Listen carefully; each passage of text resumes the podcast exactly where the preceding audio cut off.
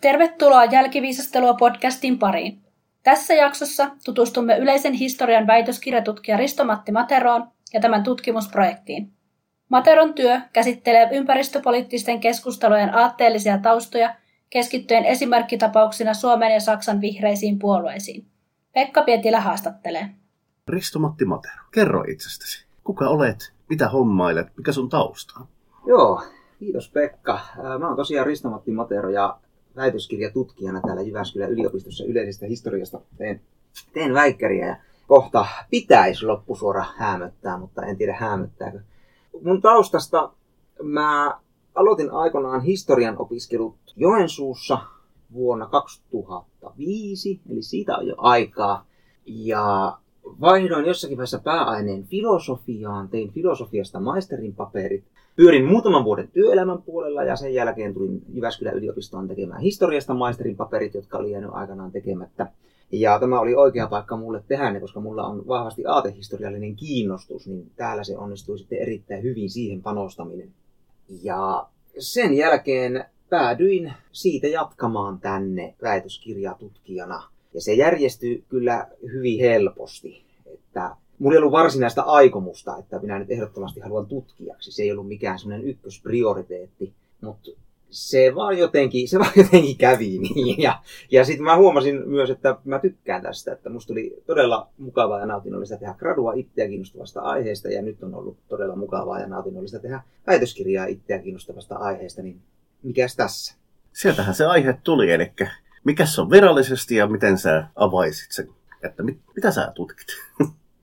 Ehkä yksinkertaisesti ilmaisisin sen näin, että ympäristöpoliittisten keskustelujen aatteellisia taustoja. Ympäristöpoliittisten keskustelujen historiaa ja niiden aatteellisia taustoja, minkälaisista aatteista ne kumpuaa. Ja sanon nimenomaan, että ympäristöaatteista niin kuin monikossa, koska niitä on hyvin monenlaisia, hyvin erilaisista taustoista, erilaisista aatteellisista lähtökohdista kumpuvia ja sitten myös erilaisista poliittisista ja taloudellisista intresseistä kumpuavia keskusteluja esimerkkitapauksina käytän tässä Suomen ja Saksan vihreitä puolueita ja näissä puolueissa näkyviä ympäristökeskusteluja ja niiden muutoksia 80-luvulta 2000-luvun alkuun. Ja ilmaisen tällä tavalla, että ne on nimenomaan esimerkkitapauksia, että mun ensisijainen pointti ja tavoite on nimenomaan tutkia tätä ympäristökeskusteluja ja aatteellista kehitystä, eli aatehistoriaa, ja sitten poliittinen historia tulee toki siinä sitten ohessa, kyydissä. Se tulee vähän niin kuin case study muodossa siinä sitten siitä aiheesta. Kyllä, näin juuri. Tuossa puhuttiinkin jo vähän etukäteen, että minkä tyyppisiä motivaatioita tai tämmöisiä niin tutkim- kiinnostuksen kohteita sulla on, että miten sä päädyit tähän aiheeseen, että sulla on tämmöistä niin kuin, jonkunnäköistä kansalaisjärjestötaustaakin olemassa ja tämä on niin kuin sulle ollut lähellä sydäntä nämä tämän tyyppiset aj- ajattelutavat yhteiskunnassa. Joo, kyllä, ehdottomasti on. Uh, mutta itse asiassa tämä aihe ei valikoitunut lainkaan sitä kautta yllättäen, että se on, se on suorastaan erikoinen sattuma. Siis mä oon ollut monenlaisessa järjestötoiminnassa mukana. Ympäristöjärjestöissä ja myös, myös ATTAK-järjestössä pyörinyt takavuosina, nyt vähän vähemmän, niin kuin tuossa jo rupateltiin, mutta tähän aihe valikoitu ihan eri kautta. Joo. Mitä, mitäs siinä tapahtui? Koska minä pidin tätä hyvin loogisena niin kuin jatkumana niin kuin sun persoonaa muuten, mutta tähän liittyy siis joku ihan toinen tarina. kyllä, kyllä, tähän liittyy ihan, ihan erilainen tausta. Mua on kiinnostanut tämmöiset teemat niin kuin ihmiskäsitys, ihmisen ja luonnon suhde, tämmöiset ikään kuin aatteelliset taustat, vaikka poliittisissa liikkeissä. Mä tein jo filosofian maisteritutkintoni aikoinaan siitä, että millaisia aatteellisia taustoja löytyy erilaisista etiikan muodoista. Ja nimenomaan tämmöiset kysymykset niin kuin ihmiskäsitys, luontosuhde, miten määritetään ihmisen suhde ympäristö, määritetäänkö ihminen vaikka yksilöksi, joka on erillään muista ihmisistä, erillään ympäristöstä – vai ymmärretäänkö ihminen enemmän niin kuin syvässä vuorovaikutuksessa ympäristön ja muiden ihmisten ja luonnon kanssa elävänä olentona? Ja miten se sitten vaikuttaa vaikka käytännön instituutioiden toimintaan, poliittiseen keskusteluun ja tällaiseen. Mua on tuommoiset jutut kiinnostanut ihan hirveän pitkään. Ja kun mä tulin tekemään maisterin papereita tänne, niin ohjaajan kanssa sitten keskustelin tästä ja ehdotin itse ensi aiheeksi, että miten olisi tämmöinen yksilökeskeisen ajattelun kehittyminen joskus 1600-1700-luvulla, että se kiinnostaisi mua. Ja ohjaaja sitten heitti mulle, että tuo on vähän semmoinen jo tutkittu aihe, mutta se mitä on tutkittu paljon vähemmän on se, että miten tämmöinen ihmiskäsitys, luontosuhde näkyy uudemman ajan tämmöisissä liikkeissä, niin kuin vaikka ympäristöliike, missä on pyritty tietoisesti irtaantumaan tämmöisestä yksilökeskeisestä materialistisesta ihmiskuvasta ja maailmankuvasta ja kritisoitu, niin kuin vihreässä liikkeessä paljon kritisoitiin vielä 80-luvulla tällaista länsimäistä ajattelutapaa ja sen perusteita, länsimaisen kulttuurin tämmöisiä perusolettamuksia. Kyllä. Ja kun hän tuo idea mulle heitti, niin mä tartuin heti siihen, että hei, toi muuten kuulostaa aika mielenkiintoiselta, suorastaan houkuttelevalta aiheelta. Ja mitä enemmän siihen paneuduin, otin muutaman päivän siinä pohtimisaikaa. Sain kyllä luvan tehdä halutessani myös siitä, siitä vähän vanhemmasta ajasta ja tämä yksilökeskeisen ajattelutavan noususta, mutta mitä enemmän otin aikaa, niin sitä mielenkiintoisemmalta se aihe minusta tuntui. Ja en ole hetkeäkään katunut, että lopulta tämä ohjaajani neuvoa noudatin. Että tämä aihe on ollut aivan äärimmäisen mielenkiintoinen tutkimusmatka tämmöisen ympäristöaatteen kehitykseen ja siihen, miten siellä on ensin hyvinkin radikaalisti kyseenalaistettu länsimaisen maailmankuvan perusteita ja miten siitä on sitten toisaalta vähän niin kuin maltillistuttu ja, ja mentykin enemmän semmoiseen suuntaan, että no ei tässä nyt ihan kaikkea kannatakaan kyseenalaistaa. No niin, Eli siinä on semmoinen filosofinen kiinnostus mulla ensisijaisesti taustalla tässä aiheenvalinnassa, ja sitten se toki sattuu aika mukavasti istumaan yksin minun muiden intressien kanssa. Joo. Kuka sun ohjaaja sitten oli se, Ää, kanssa puhuit? Professori Pasi Ihalainen. No, jos nyt ihan karkeasti, että se on, niin kuin sanoit itse, että NS pitäisi alkaa olla ainakin loppusuoralla hiljalleen, niin miten tämä Suomen ja Saksan vertailu, niin mitäs, onko sulla jotain tiivistettäviä tuloksia silleen semmoinen hissipuheen verran, tiedätkö, että kun sä joudut jollekulle sanomaan, että no, mitäs, mitäs se aineisto kertoo?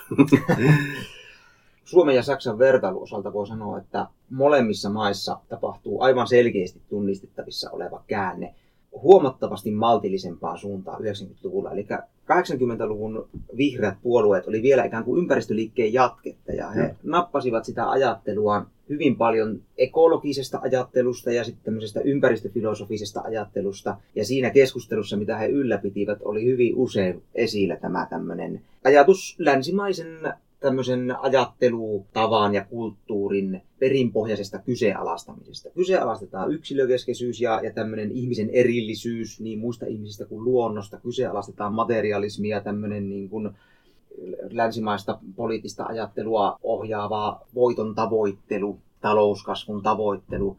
Ja yritetään kehittää todella täysin erilaisia vaihtoehtoisia ajattelutapoja. Tämmöinen va- vaihtoehto tai niin kuin vastakulttuuri jotenkin kuitenkin alun perin. Kyllä, juuri näin. Hyvin paljon 60-luvun vastakulttuurista nouseva, Joo.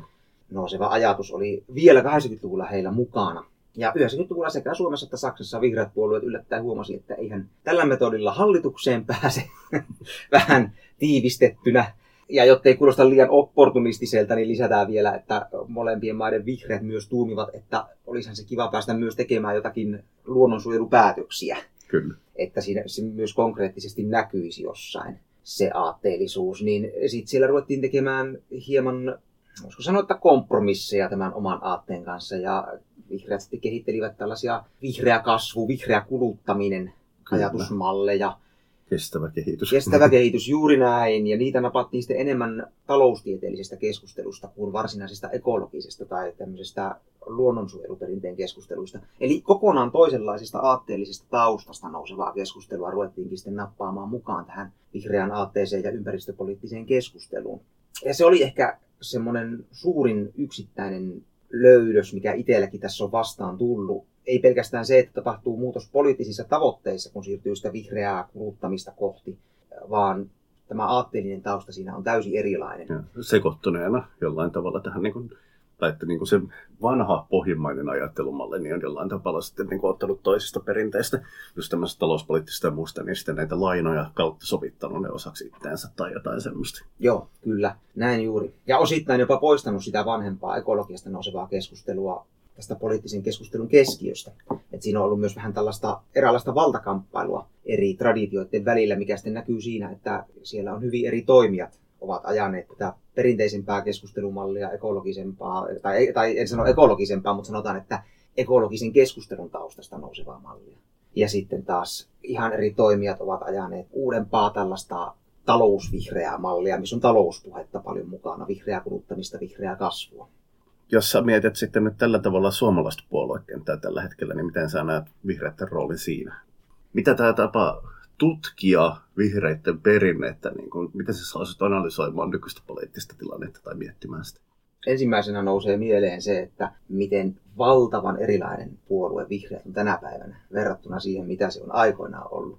Jos mennään 80-luvulle, ja tämä vielä liittyy myös tuohon edelliseenkin kysymykseen, että mikä on ero Saksan vihreisiin. Nimenomaan Suomen vihreät 80-luvulla nousi todella vahvasti tästä 60-luvun vaihtoehtokulttuurista, että, että, ja vähän semmoista hippiliikkeenkin vaikutusta siellä hyvin pitkään näkyi, että siellä on No ehkä anekdootinomaisesti voisi kertoa, että vuonna 1988 vihreitten puoluekokoukseen kutsuttiin ja mukaan soittamaan rumpua ja vihreät Aika lähtivät...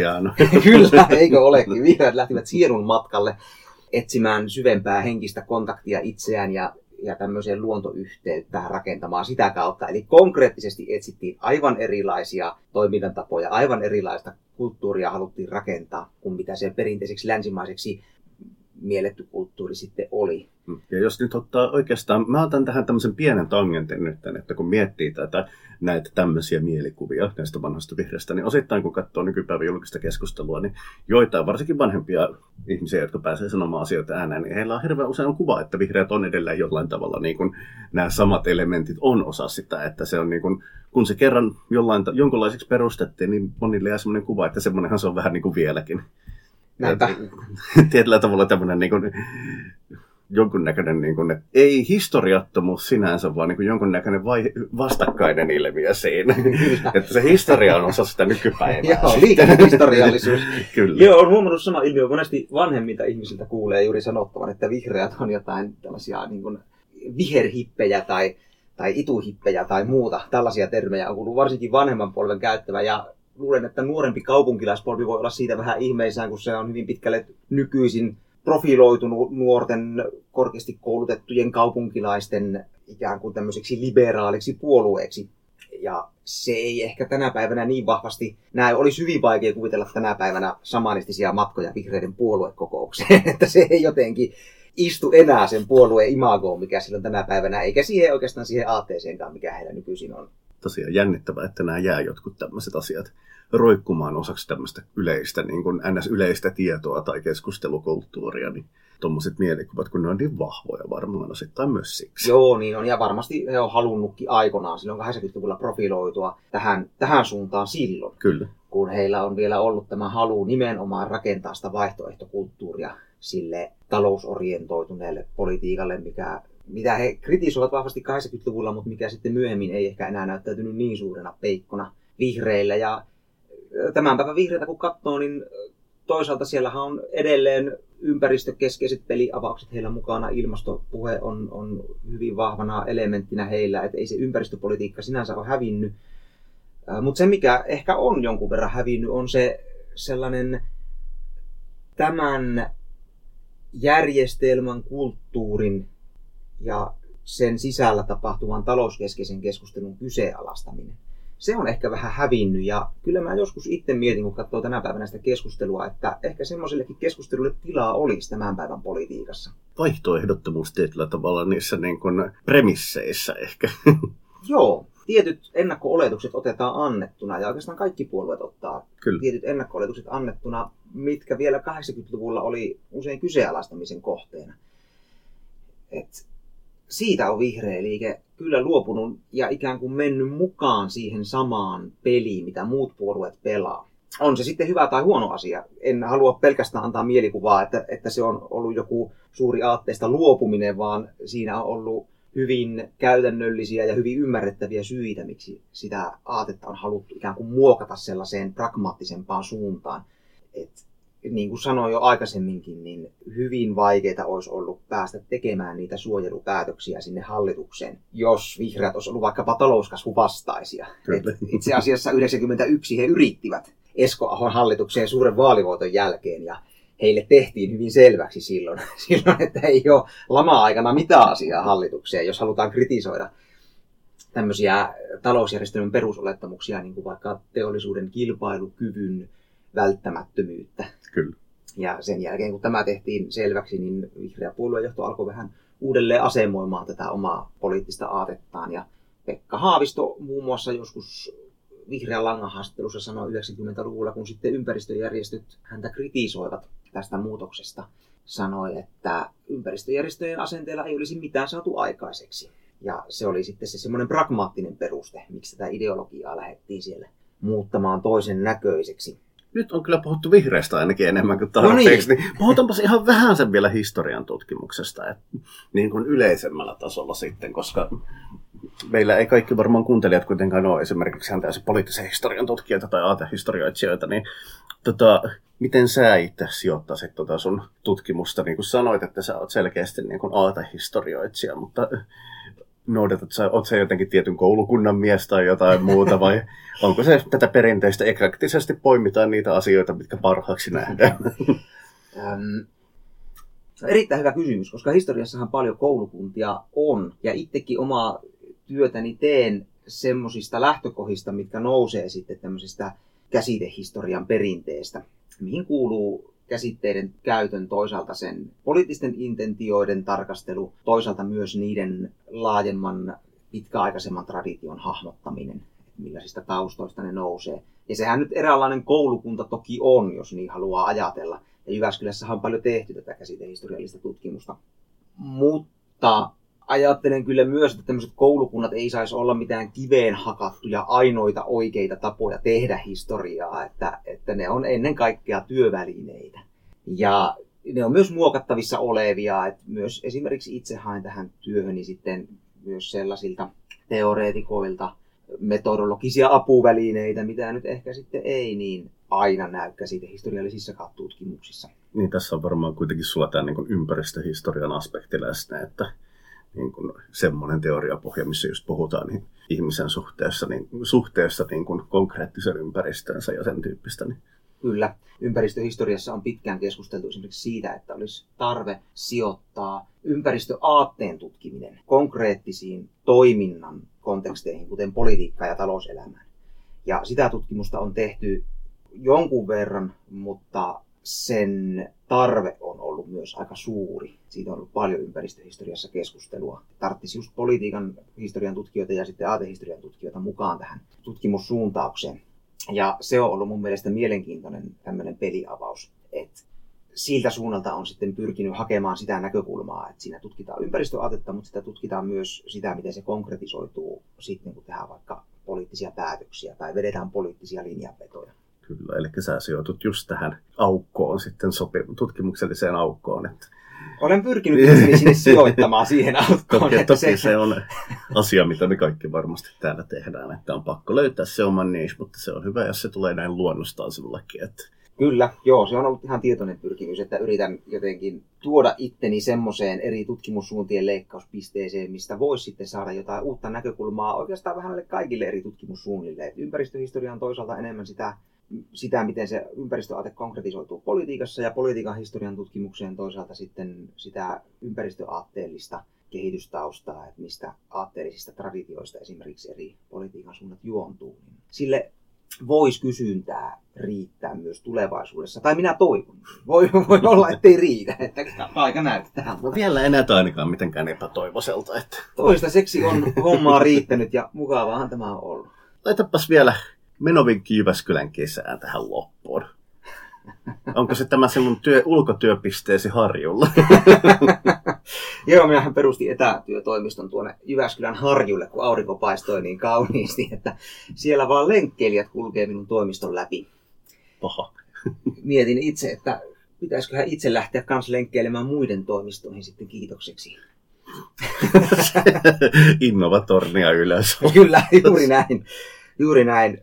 Joo, mutta, mutta tota, näin kesällä, kun aurinko paistaa kauniisti ja, ja vielä kun nyt ympäristöasioista on puhuttu, niin minun menovinkki voisi olla se, että Jyväskylässähän on siis hirveän paljon, ei ehkä ihan tässä ydinkeskustassa, mutta pikkusen kun jaksaa lähteä kauemmas, niin Jyväskylän ympäristöstä löytyy tosi paljon kaunista luontoa. Itse ainakin tykkään, kun täällä on rallia ja muuta, niin tykkään lähteä mieluummin karkuun, kun tulla paikan päälle nautiskelemaan tästä kesävilinästä, niin, niin tuota, näin vähän introverttiluonne kuin olen. Ja onko Risto-Matti Materon käsky, menkää metsään.